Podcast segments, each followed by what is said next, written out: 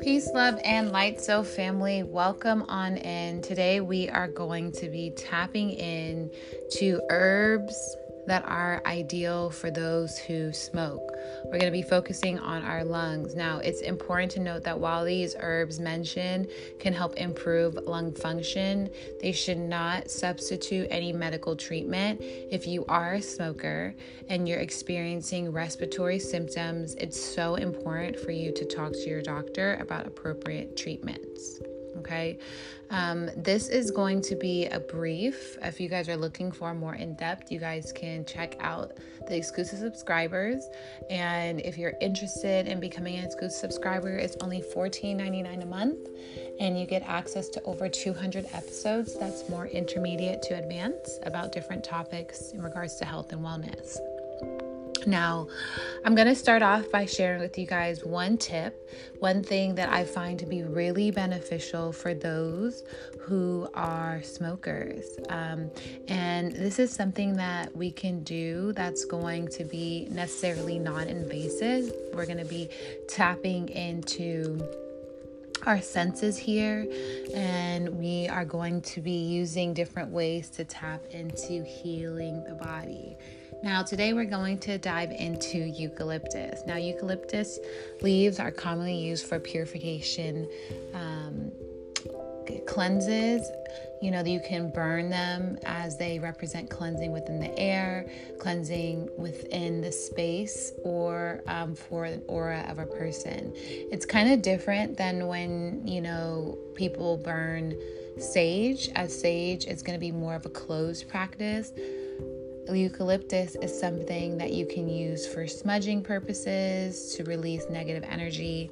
You can also consider infusing eucalyptus, which is going to help to open up your respiratory. It's going to help with protecting your aura, relieving mental exhaustion, even healing emotional wounds. They say that eucalyptus revitalizes our spirit, which helps to aid in our respiratory system, cleansing removing negative energy and bad spirits. You could also consider drinking eucalyptus. Now, this is to help with connecting to our rest, uh, our spiritual spirituality. Excuse me. It's going to help with spiritual renewal and transformation. You can use the eucalyptus internally to help to protect your health, and it also is to be great um, relaxing the body, releasing mucus from the lungs, and creating more of a peaceful energy within the body.